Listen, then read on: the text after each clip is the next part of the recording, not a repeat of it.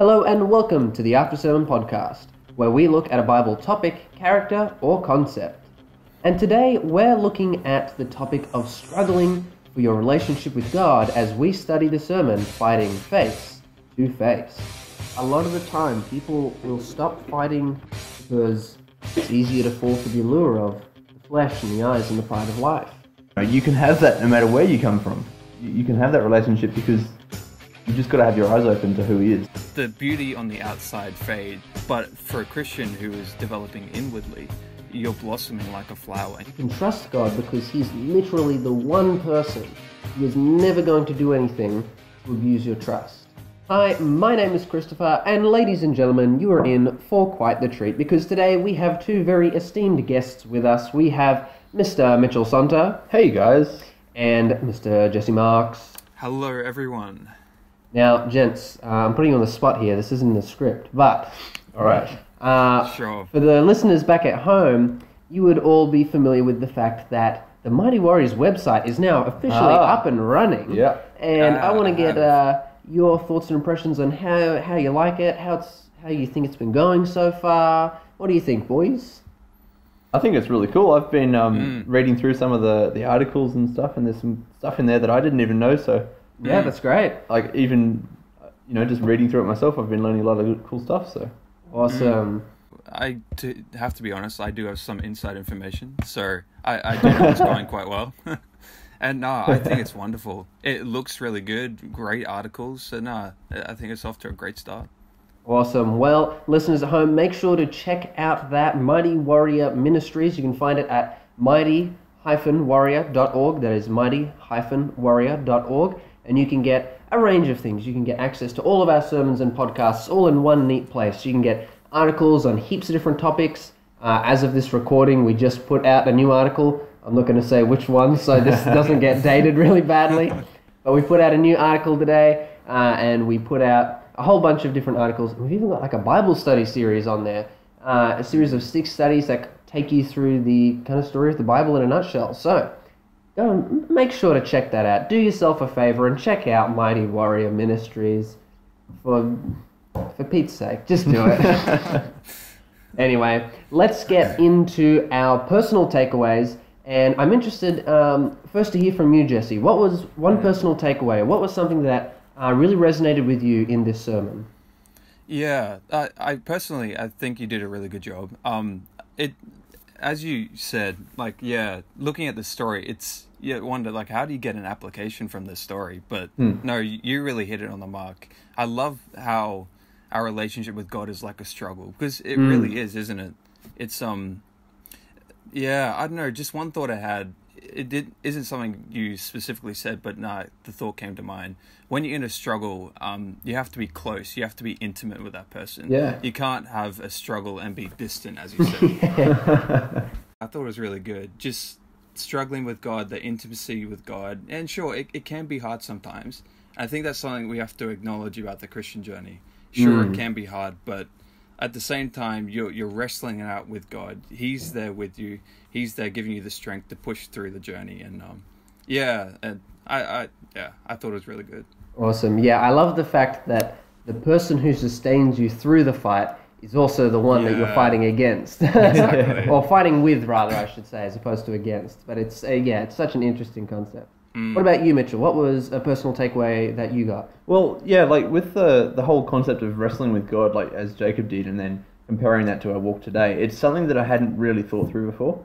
It's like, yeah, you know, we've we've thought maybe thought about it a little bit, and we've heard about it from pastors and stuff, but but really understanding that it is a mirror of our walk with God, and you know what's involved in our walk with God. And the other cool thing that you did was um, you're talking about you know personalities and, and friendships and reasons for you know distancing yourself from people or, or reasons that friendships break down. Um, and it's like it was really cool to see that because it's really important to look at yourself and sort of consider the reasons why you do things. Mm. don't just do things and you know just do them for no reason and just act on a whim but like think about the reasons behind actions and um, yeah and that's sort of what jacob had to do like he wrestled so he had to have some sort of drive to, to keep doing that right Mm. And it's interesting how much was going on inside his mind as he was fighting a physical battle. Yeah. It was taking place on uh, two levels: the physical, and then you could say the mental, and also the spiritual. Spiritual. Very spiritual battle. Hmm. Um, well, uh, I'm, I'm going to ask a bit more of a personal question. Feel free to uh, pass this one up, and I'll answer first. Uh, and the question is of the three uh, reasons given uh, as to why people push themselves away from God or s- uh, stop fighting with God, what would be the one which you feel that you relate to the most? And so, uh, just for a quick recap for our listeners at home, uh, the three main reasons were feeling of unworthiness, fear, or boredom. And so, for me, I know that I find a lot of the time in my personal relationships with, say, friends and family, fear is the one that drives me the most. Uh, there's always that sense of you don't want to lose something valuable. But I think uh, when it comes to God, sometimes uh, I will fall more often into the trap of boredom. Uh, purely because it's very easy as humans to get caught in routines, and we can find routines really drab. And as opposed to adding something new or dynamic, or as opposed to fighting to dis- rediscover that first love, really the easy option really is just to give up. And so um, I know, like yeah, for example, sometimes it's difficult to get that motivation in the morning to do your devotions because why you begin to think of the devotions as a routine, not as having uh, not as an opportunity to connect with someone that you're in a loving relationship with.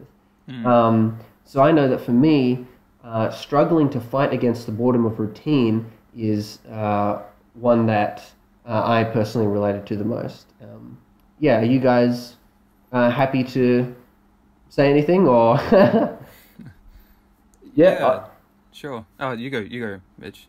Um. So for me, it's I actually feel the unworthiness bit for friends and, and stuff like that, and it's like I'm, I'm going to say it's not a, it's not an unselfish unworthiness. It's like I wish that I could you know keep hanging out with people. It's just I feel like um, you know people look at me and they see characteristics that aren't good enough and see characteristics that need improving or, or that you know are less than them.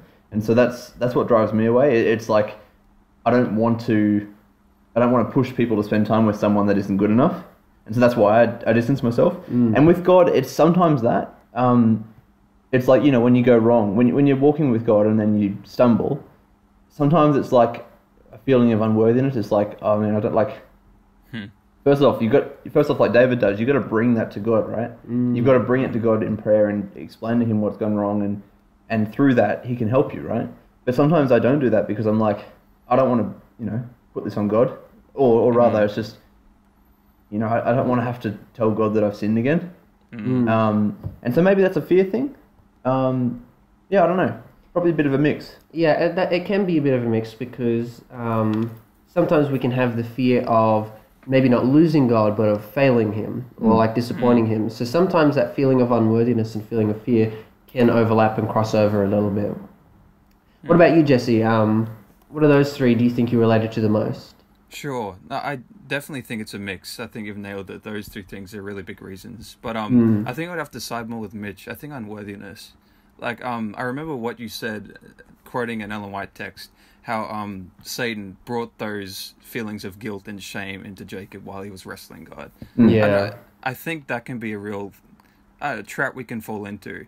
Yes, in a sense that we are unworthy, but I think the devil really plays on that, and he really puts those thoughts into our heads, like, ah, Jesse, you can't, you can't go visit God. Look at all these bad things you've done. Yeah. and he, he points them out, and he brings them to your remembrance. But yeah, but yeah, th- that that unworthiness. I think Ellen White also says another author says something along the lines of this.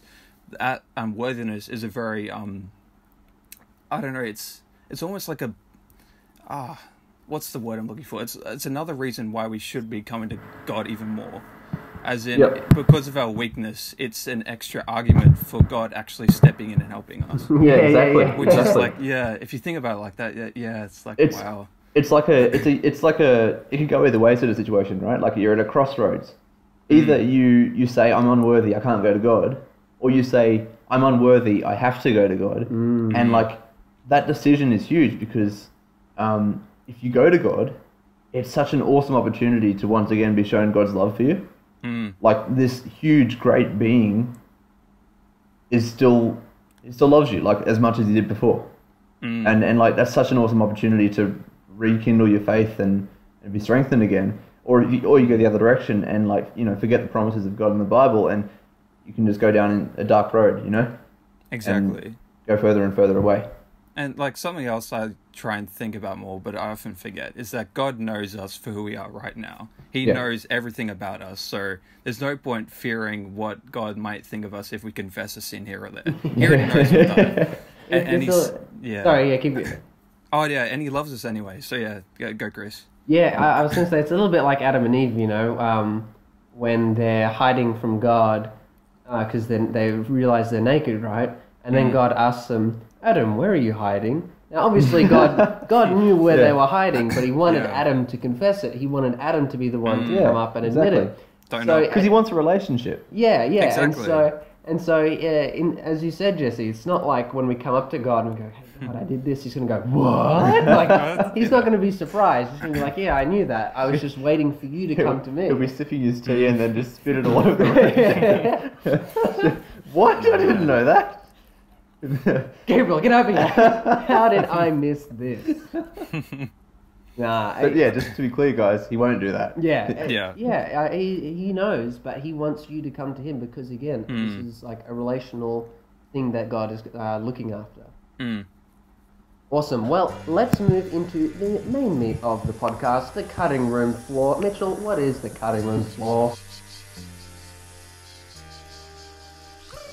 Cutting room floor is the segment where we discuss the parts of the sermon that didn't make it into the final product, and we discuss them at length. All right. Well, what I want to talk about first of all, Jesse, I, I, I told the story about the minions in this sermon, Ah yes, and uh, beautiful story. would you care to tell us who was the mastermind behind this uh, this prank?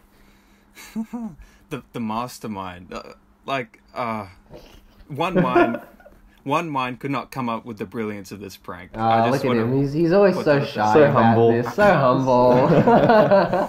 All right. I, I want you, uh, for the listeners at home, um, again, if you haven't seen uh, the sermon Fighting Face to Face, go to the link below. Um, I forgot to mention, this podcast is full of spoilers. Oh, We forgot that Mm, part. But true Make sure to check it out, and you can hear the story of the minions. But basically, my room got covered in minions, uh, and you can find a picture of it if you go and watch the sermon. And uh, Jesse and uh, a lot of my college friends were the ones behind this. So Jesse, uh, for our listeners at home, would you mind recounting how this prank began and how you, what steps you went to go through it, and uh, yeah, give us a little insight into the other side of the minion story. behind the scenes okay. Um well let's see. It all it all started when one of our uh college friends invited me into his room and he said hey, come in jesse. I've got something to show you. And so i went went in and he started looking at his laptop and he had this cover of a, a bed cover with a minion on it. A huge minion on it. He's like ah i don't know jess. I'm really tempted to buy this and put it on chris's bed somehow. I was like oh boy. Let's do it. Let's do it. So um yeah it started from there. And then it i don't know we just kept talking about it and talking about it and it just kept escalating and escalating. I don't know we, we were walking around the room and i was like oh it wouldn't be a pretty good idea if we could just got little minions and we hid them all around chris's room. So if I don't know if he wanted a sock one day, he would open up his sock drawer. Oh, minion, there it is. I was I was still finding minions like two weeks later. I kid you not. Like there was ones tucked in really obscure corners that like Jesse had to tell me. He's like, I don't think you found all the minions yet, so I had to go looking for them. Yeah. so yeah, so that was that was the plan of it, and then um yeah, we just sort of figured out how do we actually get these minions into Chris's room without him knowing, and so we had to let a few people know. We told a few people to get cameras so we can get the the recording, the live moment, the reaction. So we got that set up, and then we got actually waited for the the sheet to come in, and we cut up all the minions, and we just had to write wait for the right time when Chris was away. So um, we had a double period, if you remember, one time. Mm-hmm. Yeah, we thought Ethics yeah, and we- philosophy, and I we just done a quiz. yeah. so we're like, no, Chris is not going to expect anything. So, and we've got two periods to get this out of the way. So, I, I was sort of like a guard duty. I was making sure that you would stay in class, and I would, if you left early for some whatever reason, I would let them know. And then while that was happening, uh, our mates back at college were setting up the room. Oh man, and then the rest is history. the rest is history. It's a it's a good story. It's a good story. Yeah. Ah, man. I still have those bed sheets. Actually, funnily Oh, enough, really? yeah, yeah. Uh, I didn't bring them with me to college this time when I packed. They're still at home. But uh, somebody at college, he came up to me and asked, "Hey, can I have the bed sheets?" I was like, "What do you want them for?" And he goes, "Well, I don't have bed sheets." I'm like, "Why do you want these ones?" And I said, "No, they've got as much as they scar, they've scarred me. They have sentimental, nostalgic value now, so I need to keep them." So Nice. Been burdened with these bed sheets that I can never get rid of. it's all right. It's all right. It's a it's a curse with no disguise. There's no blessing in there. anyway, so True. there we go. A little insight back into the minion story. But let's get into the rest of the podcast. And what I wanted to look at was some other reasons as to why people leave God. We looked at three main ones in the sermon. But there were some that I thought of that uh, I thought maybe didn't quite fit as well with the other ones, or um, were a little bit more self-explanatory. But you could go deeper, but I just didn't have the time to go in depth. So, uh, of the three or three, four-ish reasons, I think the fourth point will count as one. We'll count this as number one, nonetheless, and that is a lack of trust. Uh, think about this. Uh, when you are hurt repeatedly by a number of people in your life, whether that's family or friends, what is the natural reaction to that? Well, I mean, if it's if it's someone that you like, if it's someone that you do trust, like Mhm. family members or, or close friends, your immediate reaction is like you don't know how to react, right? Yeah, I you- think at first you're either you know you either get really angry or, or whatever you might react emotionally, but really you don't know what's going on Mm. because you're like your brain's like, whoa, hang on, we trusted that person, and that that can break that pretty yeah pretty drastically. I think. And so let's say that there's a repeated amount of incidents like this, and each time the trust that you once had is being violated, Mm. what would do you think would be the eventual result? I mean, what do you think would be the eventual result of uh, that continued breach of trust? I guess you would eventually start to have trust issues, wouldn't you? You would just stop having those trusting relationships altogether. Yeah. You're afraid of getting hurt. Yeah. Exactly, and the one of the common ways that I think most people, I think a lot of people do this, it's not uncommon, uh, is that we put up boundaries around ourselves. Because we go, all right, every time I let someone in, I get hurt. So it's better for me to just put up these walls and not let anyone in. Uh, now, uh, I, I got to be careful here because I'm, I'm no expert on uh, this subject, but uh, there is a necessity for healthy boundaries. Every person needs to have boundaries. Um, but you can also have unhealthy boundaries where, like, to the point where you no longer allow anyone into your life. Um, and yeah, that, that, that isolation isn't healthy uh, mentally, physically, spiritually. It's not good. Uh, and so what we can do sometimes is we get this mindset where we've created these ba- these uh, walls to block out people, and so uh, we often then go, okay, well, why would I trust God? And so a lot of people actually have great issues trusting God. Now, uh, one of the common ways is we call God Father all the time, right? Mm. But a lot of people grow up with maybe Yeah. absent fathers Yeah. or Yeah, abusive yeah. fathers. And so when somebody gets up at the front of church and says, uh, Our Heavenly Father, they immediately have trust issues with this father figure Mm. uh, because of previous experience. As Yeah. soon as they hear the word father, what goes up? Boom, the walls are up. Um, and so a lot of the time, this just not wanting to be hurt can happen. Uh, and we push God away because we're afraid of what He might actually do to us, Mm. which is a very interesting mentality. Um, but what I want to do is uh, look at Ephesians five twenty five because just like all the other reasons for why we uh, push God away in push God away from our lives, this reason is also unjustified. Ephesians chapter five and verse twenty five. And Mitchell, can you read that for us when you get there? Yep. I'm on my way. All right, verse twenty-five. Yep. Husbands, love your wives, just as Christ also loved the church and gave himself for her. hmm Uh, and then in verse 28 and 29 it says, So husbands ought to love their own wives as their own bodies. He who loves his wife loves himself. For no one ever hated his own flesh, but nourishes and cherishes, cherishes it just as the Lord does the church. So here, Paul is giving a, a mandate to how husbands are to treat their wives. He says, uh, treat them with respect, care for them, um, and don't do anything negative, uh, or don't do anything harmful to them. Because he says, basically, okay, when you and your wife uh, become married, you become one flesh, right? So he says, you wouldn't do anything to hurt your own flesh. So don't do anything to hurt your wife. But then he also draws this comparison, this parallel, and he says, in the same way that uh, you love your wife, use the way that Jesus loves his people as a model. Use that as your model for how to take care of your wife. Uh, and so we know that Jesus would never do anything to hurt or harm us. That's what we read here. Um, Paul says, don't hurt uh, your wife. Well, well, in, in verse 30 it says, For we are members of his body, his flesh and his bones, right? Like, when do you ever want to hurt your own body? Hurt your Yeah, own never. flesh no. and bones, right? So, like, Yeah. if, if we're part of Jesus' body, then Exactly. he's not really wanting to hurt us, he's wanting to build us. Mm. Mm. And um, yeah, so there, there you have this idea that you can trust God because He's literally the one person who is never going to do anything to abuse your trust.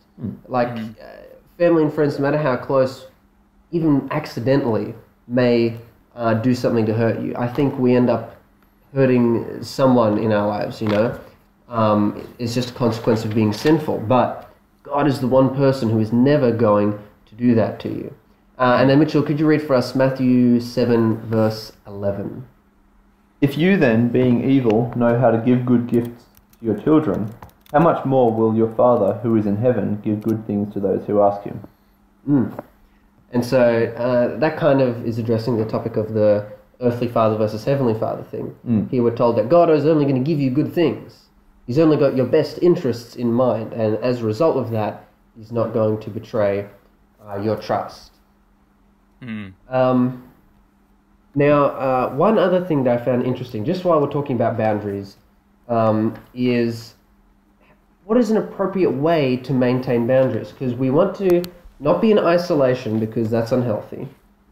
We don't want to uh, be intimately close to every single person we know, otherwise, we'll be uh, the, the term is uh, fusion, where you're just inextricably connected to someone in an unhealthy way. Um, and having no boundaries and full um, interaction with people just leads to absolute chaos. Mm. So, really, a good intimate relationship, uh, or just like good uh, relationships in general, consists of both connections as well as appropriate boundaries. Uh, and so, what I think is a good verse to uh, explain that is Matthew 10, verse 16. And Jesus says, Behold, I send you out as sheep in the midst of wolves. Therefore, be wise as serpents and harmless as doves. I think that's a really good mentality to have because if you let everyone in, you're being a bit too naive. But if you push everybody out, you're being a bit too cold and uh, reserved. Whereas if you're both harmless and wise at the same time, I think that allows you to have proper and good boundaries. It's very, very balanced, isn't it? Very balanced counsel. I like it. Yeah. Yeah, ah, I love that verse. All right, so uh, number one was lack of trust. Number two is loving the world. Uh, Jesse, could you read out for us 2 Timothy 4 and verse 10? And this is our second reason as to why people run away from God. So Second Timothy four ten. Yep. For, De- for Demas has forsaken me, having loved this present world, and has departed for Thessalonica, Crescens for Galatia, Titus for Dal- Dalmatia. Mm. So, yeah, Paul's talking about somebody who left the faith because he loved the world. The present world. Mm. Um, and it's a big reason why lots of people, um, yeah, just leave. Uh, think about the, the number of um, youth who leave the church. Actually, uh, before uh, even loving the world, actually, the primary reason uh, why people, why young people leave the church is uh, they they don't find authenticity in their homes, or in other words, um, their parents or father figures don't match up with the way that God wants them to. Mm. So, that, sorry, that's just a link back to lack of trust. Mhm. Um, but yeah, that's a huge reason for why so many young people leave our church today because the world presents so much good stuff and yeah, people fall for it. Yeah, it's enticing. And, and the, Yeah. the, the funny thing is, Satan hasn't had to come up with anything new. He just Mhm. Gives the exact same thing, repackaged every time, and every generation, people, uh, the elders of the generation will say, "Don't do this. This is what happens. This is where it will lead. It's a bad thing." And then, for some reason, each new generation thinks they're going to be exempt from the rule, and that they can do X sin and still be good. It's just like ah. Oh, and, and the real the real problem is like as you're saying, it's a it's a diffusive thing where one person, so let- let's say a father, you know, they they don't follow God in every way. Maybe they follow God at church and then they go home and they don't, Mhm. right? Mm. They through that through that behavior, they're having an impact on their children, right?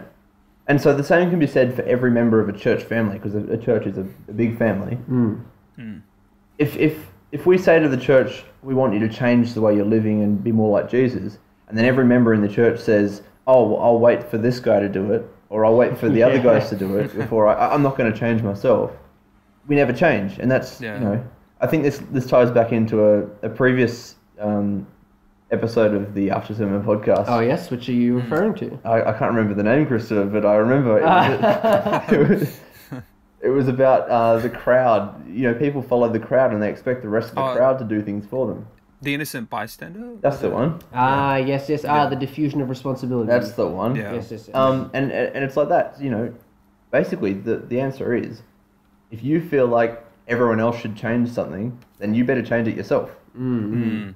Um, just you know, start with one person. That's a pretty good place to start. Oh, Gandhi had a good quote on that, didn't he? Be the change you want to see in the world. Yeah. I think, yeah, pretty much like that, eh? Michael Jackson. You want to make the world a better place? You know what? I think I literally made the exact same joke in that the last podcast. I have, I've already made that lame Michael Jackson joke before. It's not even a joke. Far out. All right, let's move on. Uh, in First John twelve and verse fifteen, here's what John.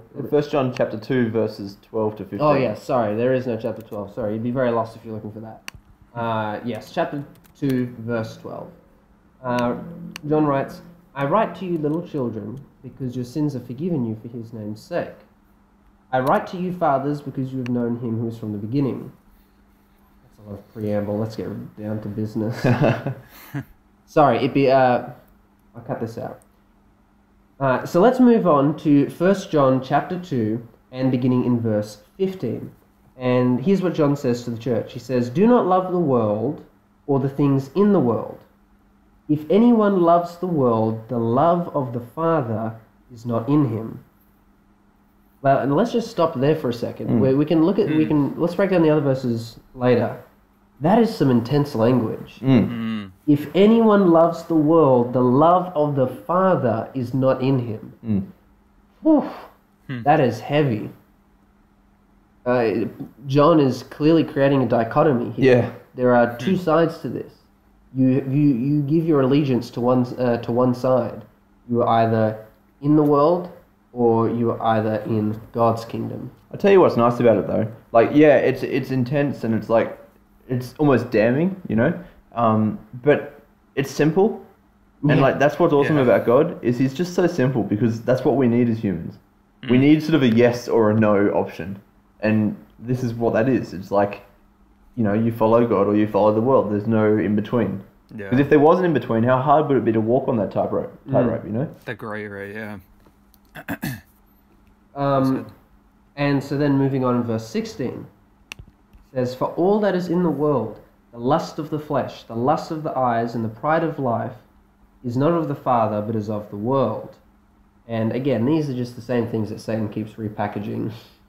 The exact same product, just with a different, slightly different brand for whatever time he's in. Mm. Mm. Um, and think about that. Okay, so Paul, uh, Paul, John says, you love the world, you do not love God." And then he gives an, a list of examples of things that classify as loving the world. So, if someone is indulging in lust of flesh, the eyes, and pride of life, John is saying that must mean. What do I mean? John is saying that that must mean they do not have the love of the Father in them. Well, Um, these are the three things that Jesus was tempted with, right? Mm. So, so these, In the wilderness. yeah, these things, these things encompass sin. It's basically, I, I think it's just saying all that is in the world is sin. Yeah, yeah, yeah, yeah. Mm. Yeah, it's a pretty good summary overall of what sin looks like. Uh, and then in verse 17, John kind of shows the futility of loving the world because he says, The world is passing away. He's like, Why would you invest in this? This is a bad investment. Uh, he says, and, and the lust of it. Unless you work in a funeral home or something. Oh my gosh. We're going to cut this out.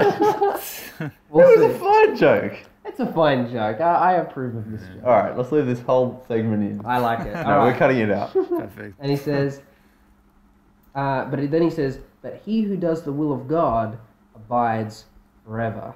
I like that. That is cool. Mm. Um, yeah, and so a lot of the time people will stop fighting uh, that fight with God because it's easier to fall for the allure of the flesh and the eyes and the pride of life. Um, but we're told to continue on, to persevere, and to love God as opposed to the things of the world. Mm. Oh, just just a thought. It's interesting. All these things are very tangible. They're they're visible, aren't they? They're physical. You Mm. can see them. You can taste them. You can touch them. But yeah, as as Paul, oh, as uh, John said, they're all passing away. And uh, Yeah. I read a quote recently. Oh, I think yeah, s- something like that. But it said, as humans, we are so it's so easy to just get caught up in what we see in front of us, uh, the world we see, and it's very hard for us to see things that we can't see. And I guess, in a sense, I don't know. Maybe that's what John is trying to get here. We're always caught up in the things around us. I think it, it's important as Christians we take the time to think about the things that we can't see, and to, Mm. yeah, to think about the Father who is yeah, who is God. We can't see him, but yeah, we need to think about him more. And yeah, I don't know, just like That's an awesome point. That's an awesome point, man. Like it's it's like that's why God's invisible. It's like you know we Mhm. he asks us to trust in the invisible because he doesn't want to give us another taste, another sight to enjoy. You know, he wants us to trust in something simple and something that isn't flashy and and you Mm. know worldly. He just wants to give us something that is just bare basics, pure Mm. and, and love. I know. The clearer our spiritual vision vision is, the one we see God, but the the physical things that we can see sort of fade away, Yeah, yeah. which is Mm. interesting, isn't it? And That fits perfectly into the main message of what Paul's talking about in Second Corinthians. Um, there's these apostles within his church who keep trying to say that Paul isn't a good apostle because he's not rich, he's not wealthy, and he suffers persecution. So externally, or on a physical side, tangible, it looks like Paul's a complete failure. Mm. But Paul says, you guys have l- missed the whole point. Mm. The point isn't what's going on on the outside, it's what's happening internally, inside.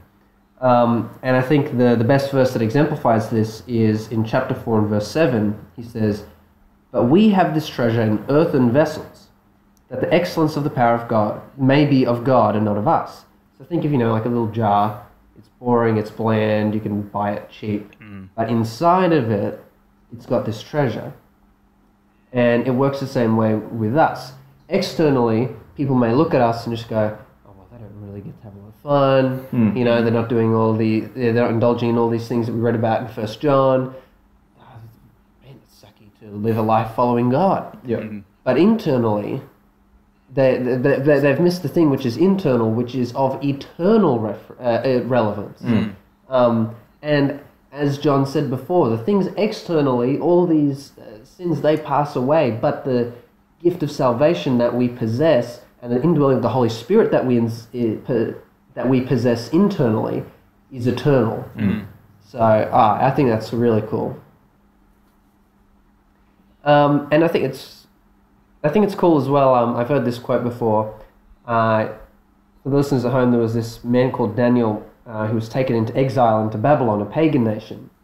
Uh, and it, it said Daniel was in Babylon, but Babylon wasn't in Daniel. So even though Daniel was living in the kingdom of a pagan god full of sin, even though he was living in an enemy nation, the enemy didn't come into his heart. And uh, that's referring physically uh, to the invading nation and spiritually the enemy uh, working in that place. And like if we look around our world today, we are very much on enemy territory. Yeah. You really don't have to look far. You can just turn on the TV, and within like five minutes, probably even less, you'll find something immoral, something that's really just kind of gross and sinful. You don't have to look far to realize that we're in enemy grounds. Yep. Um, and so our real test is making sure that though we are in this world, Mm. the world is not in us. Um, and I think if we understand that, we'll have a better chance of continuing our fight with God because it's good to know your enemy and it's good to know uh, what you're up against so that you don't slowly, as well, so you don't slowly compromise to the point where you've given up fighting. Mm. You don't make those small little steps of, oh, just one sin here, a little sin there, and the next thing you know, you've stopped fighting and you've let go of your blessing. You've let go of your inheritance. Mhm. Uh, and then the, the third and final reason for why so many people decide to give up on God is that they mistake knowledge of God for a relationship with God. Mm. Um, think about uh, the Pharisees, right? The Pharisees, they knew everything there was to know about the law. They could uh, quote their scripture inside out, back to front, Mm. and they did all the right rituals. They'd say all the right prayers. But Jesus says to them, he rips into them, he says, You guys are whitewashed tombs. Oh, Hmm. this fits perfectly. Didn't even mean for this. Um, he says, On the outside, externally, you guys look great. But Mm. inside, you're full of dead worms. You're gross. There's nothing of value inside of you. Mm. You're spiritually dead. It's that uh, that pattern again of it's not the external, it's internal. Mm.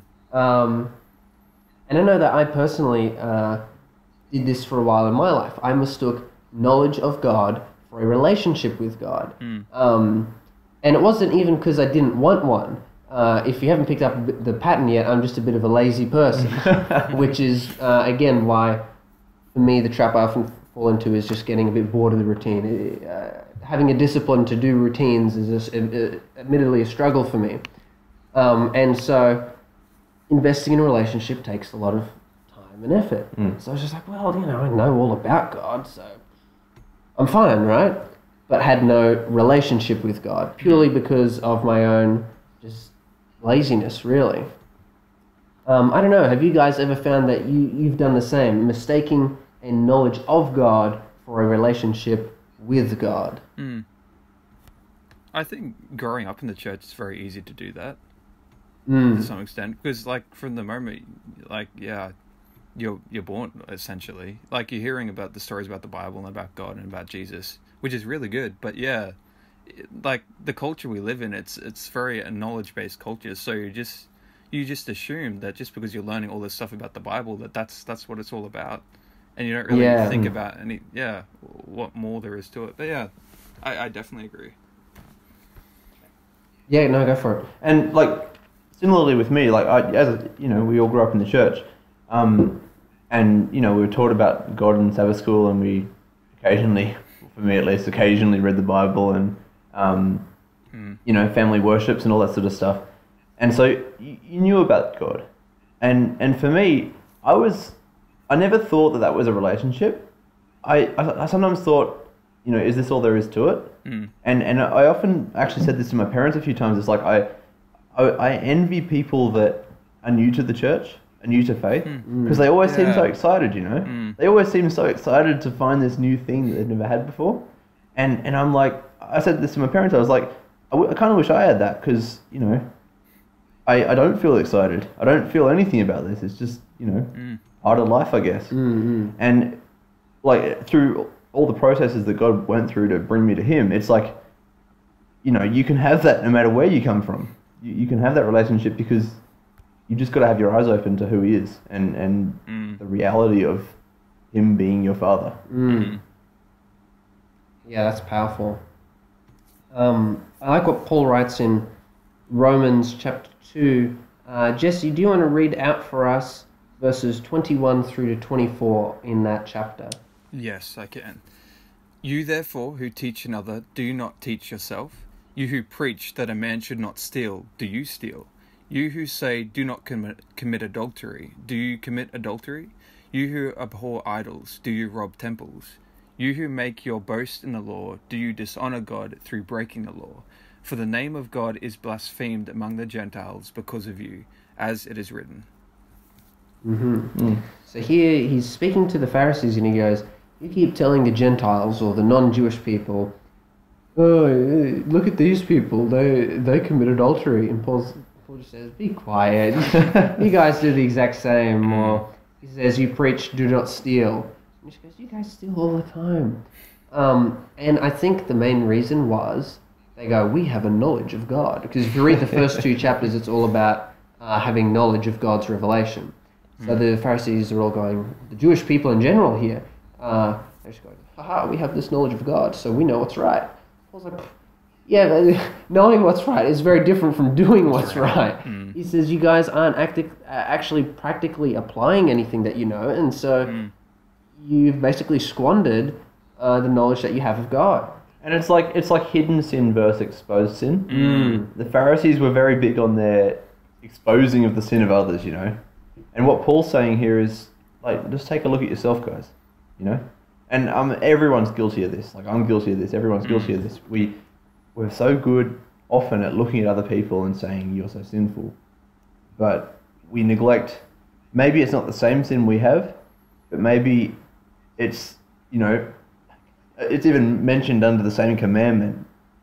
It's just a different form of that sin Mm. that we hold within our hearts, you know? It's like uh, get this plank out of your own eye before the speck in your friend's Yeah, exactly, sort of yeah. deal. Mm. Yep. I, I, And and like external sin is better in a way than internal sin because Mm. external sin is so easy to you know like everyone can see it so the, the sinner can just give it to God like it's nothing but internal sin it's like "Oh, I've got to hide this exactly, know. because nobody else knows. So yeah. yeah exactly you know God does God know like Mm. Yeah, as we said before, he knows. He, he, Yeah. he knows what's up. Yeah, yeah. Sort of. awesome. Oh, just a. Oh yeah. Oh yeah, sure. Just another thought. Um, jumping off what you said, Mitch. It's. I think sometimes it's easy. Um, like the Pharisees, Jesus called them whitewash tombs.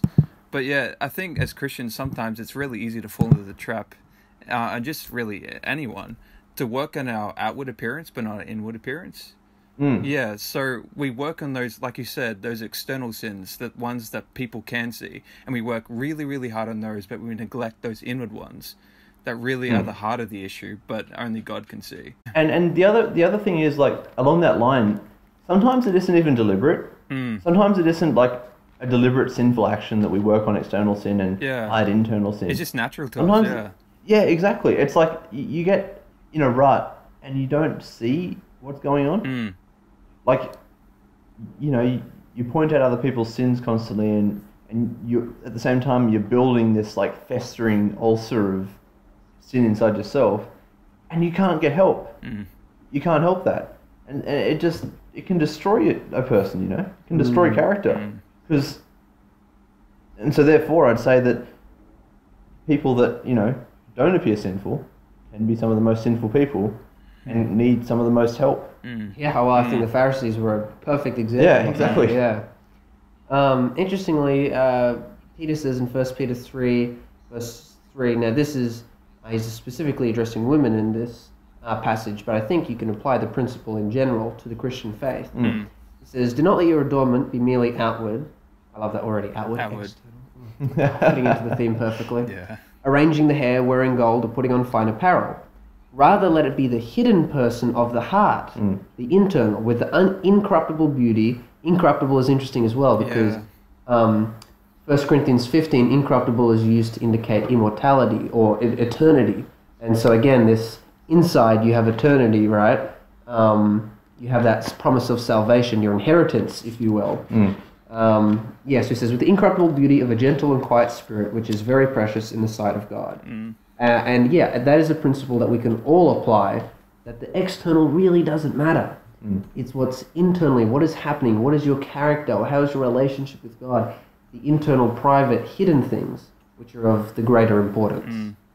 I love that. um I, Sorry? Oh no. Uh, Oh, I was just gonna say, I love that incorruptible beauty as well because I just picture an aging person, uh, especially for a Christian. The beauty on the outside fades. You you grow wrinkles, you grow old, but for a Christian who is developing inwardly, you're blossoming like a flower, and you're just growing, Mm. growing more beautiful. Yeah. It's like yeah, That's a cool analogy. that's yeah, that's what I see. So no, I love that verse as well. That's awesome. Um, and and yeah, so the this lines up with those things like, um, the idea that we can get caught up in in you know worrying about the external, worrying about the outward stuff, and as Jesse was saying, you know, like as you get older, Mm. i it's like you can't control the the, the outward stuff deteriorates. Mm. But what's really cool about you know what you said is that like you can remember that God sees the inside, and you know God sees this as you said blossoming Christian. Mm. And and, Um, and that's the only thing that's gonna last forever as well. I mean, Yeah, exactly. Sorry. And, and, and and along that line, you know, like it, this is a a walk on this earth. If we're walking with God, it doesn't end. Mm. So like the work we're putting in now is only building on the work that we're going to put in later when we're in heaven with God. Mm. Like that's that's such a cool thing that like it isn't like you know we work here to try and reach a threshold at which we get to heaven. Yeah, It's yeah. like we start working here right now because this is a work that begins now and continues all through eternity. Mm. Yeah. This is such a valuable work right now in the same way that all of eternity will be valuable. Mm. Um, yeah, and so the story, this is the story that came to mind, is the story of, um, you know, Mary and Martha when Jesus was visiting them. Hmm. And um, uh, Martha was in the kitchen, you know, preparing food and doing all the stuff that she thought she needed to do because this is, this is part of serving and being a good person. And she, like, she wasn't wrong. And I, I like, Jesus would have seen why she was doing it and he would have appreciated it. Mm. But what he was like, but Mary got it, you know. She was at Jesus' feet for the spiritual food, you know, for, for the internal. And and Martha, as I said, you know, Jesus Jesus understood. Martha was doing her best. Martha was doing what she thought was good.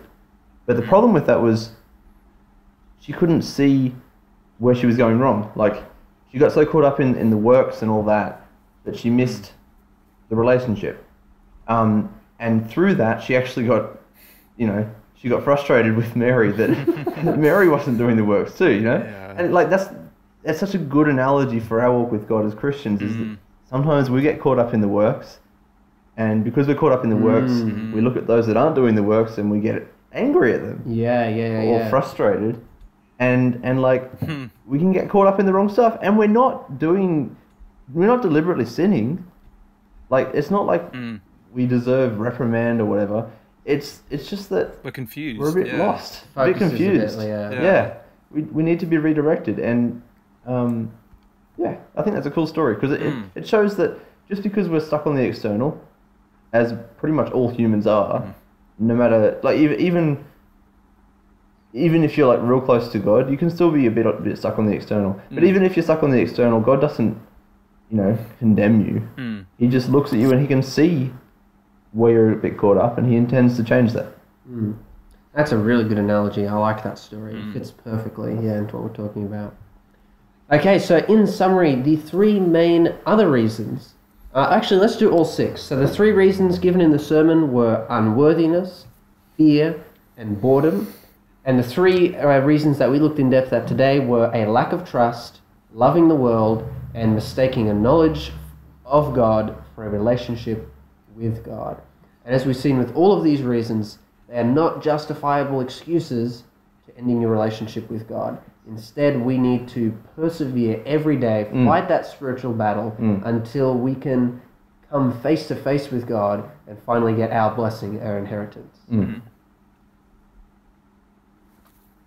Um, so Christopher, Mhm. do you have any recommended readings?